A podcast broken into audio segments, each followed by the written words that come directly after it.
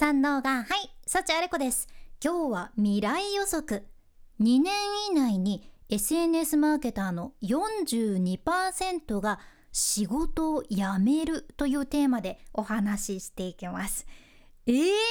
って思いました？SNS マーケターの42%が仕事を辞めるって結構半分近い割合じゃんって感じなんやけどこれね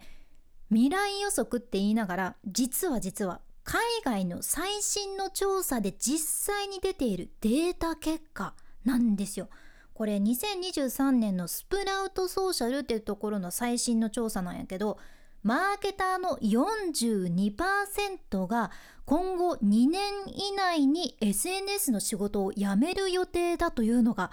分かってるんです。なんで？もうびっくりしすぎて「なんで?」ってなっちゃうんやけどここでね一つちょっと今月起きた海外の問題をシェアさせていただくとねバスケの NBA の Facebook アカウントがあってこれが4000万人ぐらいのフォロワーがおるアカウントなんやけど以前その NBA のアカウントを担当していたマーケターが今月に入ってある投稿をこの NBA の Facebook アカウントでしてそれがちょっと問題になっとるじゃんね。そのマーケターはもう NBA のアカウントを担当する仕事を辞めてらっしゃるのにまだその NBA の Facebook アカウントからログアウトしてなかったから仕事辞めた後でも投稿できちゃったわけなんやけどその内容っていうのがさ NBA は低賃金で SNS 担当者がメンタルやられるほど働かせていて自分なんて14時間のシフトを休みなしで働いたこともある。入社してから90日経たないと健康保険に入れないとかバカ言うなよ。本当にやめてよかったぜ。自分の幸せの邪魔するような仕事なんて必要ないんだよな。メンタルヘルス対策しような。っていうような内容を投稿されてるんよね。今やけ今までの不満をブシャーってぶちまけてらっしゃるんやけど実はこれって SNS マーケターとして働いたことがある人にはそこまで驚くような内容ではなくってね今海外でも SNS マーケターはかなりの労働量が必要なのに低賃金っていうので悩まれとるけんどっちかっていうとこの NBA のアカウント前に担当されていた方の行動っていうのはその SNS マーケターの業界全体にかなり衝撃を与えた形になっとるじゃん。ただ、まあ、この NBA は SNS マーケターはチームとして存在するっていうことで、うん、だからそこまで大きくブワーってならんやったんやけどとにかく今は企業も SNS マーケターを1人雇って全部管理させるとかこれ間違ってもなしということでちゃんと SNS 担当の中でもデザイナー担当写真担当動画担当とかそれぞれの専門家を複数人雇う必要があるっていうことをちゃんと企業側が理解しなきゃいけなくて大企業が SNS マーケターを1人とか2人雇うっていうんやったらもうそりゃマーケターも燃え尽きちゃうよねっていう話なんですよ。うん、でも今言った NBA の元マーケターもさ投稿一つで簡単に NBA のイメージを良くない感じに持っていってるわけやけど SNS マーケターってそのブランドのイメージに直結するけん本当にめちゃくちゃ大事なんよね。逆に企業のねエンターテインメントウィークリーっていうところの X、まあ、Twitter やけどこれをある SNS マーケターが担当されとるんやけどさエンターテインメントウィークリーの X の投稿に対してちょっと一人ねクソリップする人が出てきとって なんかねそのアンチがこのエンターテインメントウィークリーの投稿はニコール・キッドマンを侮辱しているっていうリプをされてるんよね。でそこにそのエンターテインメントウィークリーの SNS 担当マーケターがいえいえってこのアカウントはニコール・キッドマンの熱狂的な大ファンなんですと返されとねそのアンチに返す形で返答されとって。そしたらまたそのアンチがまたいや大元の会社はどうのこうのって言ってちょっと全然関係ないようなね不快になるリプをしてきてる感じになって。そしたらまたその SNS 担当者がねなんてリプされたのかっていうと私は役に立たないジャーナリズムの学位だけ取ってまだ奨学金も返せてない払わなきゃいけない請求書もたくさんある31歳です。とにかくこの投稿にいいねをしてどっか行ってくださいってリプされたんよね。結果このリプいい印象でブワーってバズり散らかして企業の SNS マーケターの対応としてはうまくいった一つの例として取り上げられてるんですよ。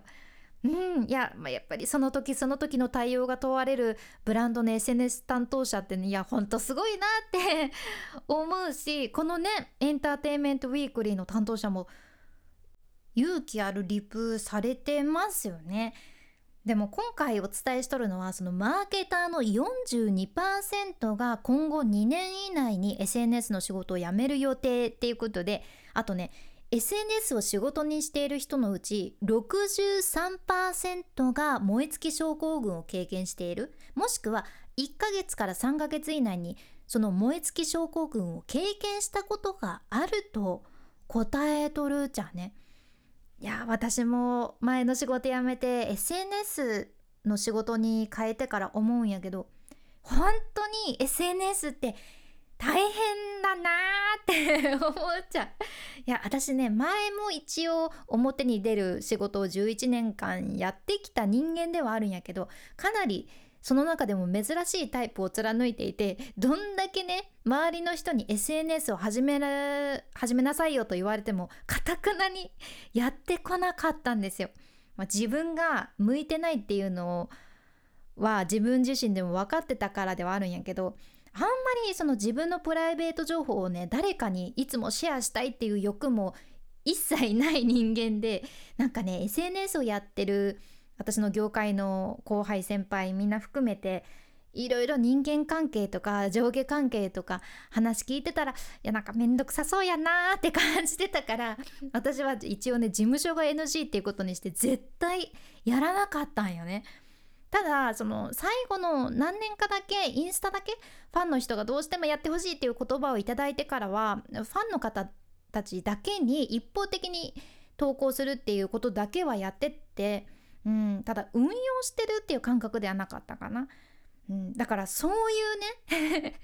向いてない芸人が SNS をメインに仕事するってなるとねこれは本当にきついなって実感したわけですよ。うんね、とにかくこれは海外でも言われとるんやけど何がきついって常にオンでいなきゃいけないっていうプレッシャーがあるし SNS をチェックするためにスクロールしてるとやっぱり自分が見たくないようなネガティブな情報を見てしまうことにもなるしでなかなかうんしっかり自分自身を律してないと管理してないとこれメンタルやられちゃうんよね。でここは SNS 運用してる人からするとやっぱり分かるってちょっと思われる部分じゃないかなって思うわけですね。やけん海外でも SNS マーケターたちが今声を上げ始めてる状況ででもこんなに仕事としてもさ SNS が不可欠になってきてる時代にかなりの割合でマーケターが今後辞める予定っていうのはこれ死活問題なんよね。ってことで企業側 SNS マーケターを雇う側にこれから何が必要なのかっていうとやっぱり考え方を改めることなんですよ。もう昔のようなとにかくがむしゃらにやれとか力を使い果たすまで仕事をやり抜けもっとだもっとだうわーっていう考え方は今を生きる私たちにはもう全然響かないものになっていて逆にもう海外トレンドとしてもこれも何年もずっと言ってるけど休むことメンタルヘルスそして人間であることを優先するっていう動きこれはもうずっとあるんよね。トレンドとしてというかもう世界的な動きとしてあるんですもちろんめちゃくちゃ生産性のあることも大事やけど人間であることこれが何よりも大事にされるべきやしもし会社とか組織が従業員のそういう精神的な健康をちょっとでも軽く軽視してるだったらそれは必ず間違ったやり方っていうことなんよね。うん。あなたはどう思われますでしょうか？海外でも何年も前からこのメンタルヘルス市場というのは伸びてきてるんやけど一人一人が改めてそのメンタルヘルスの重要性に気づかなきゃいけない時なのかなって個人的には思ったちゃんね。うん。とか言いながら私もその休むのがね苦手な人間やけん 改めて自分自身のメンタルヘルスもね大切にしたいなって思いました、うん、今聞いてくださっているあなたも何よりも何よりもあなたの心と健康をぜひぜひ優先してあげてください。今回の内容もちょっとでも何かあなたの参考になればとっても嬉しいです。このポッドキャストでは海外の最新情報をこれからもシェアしていくけん聞き逃さないように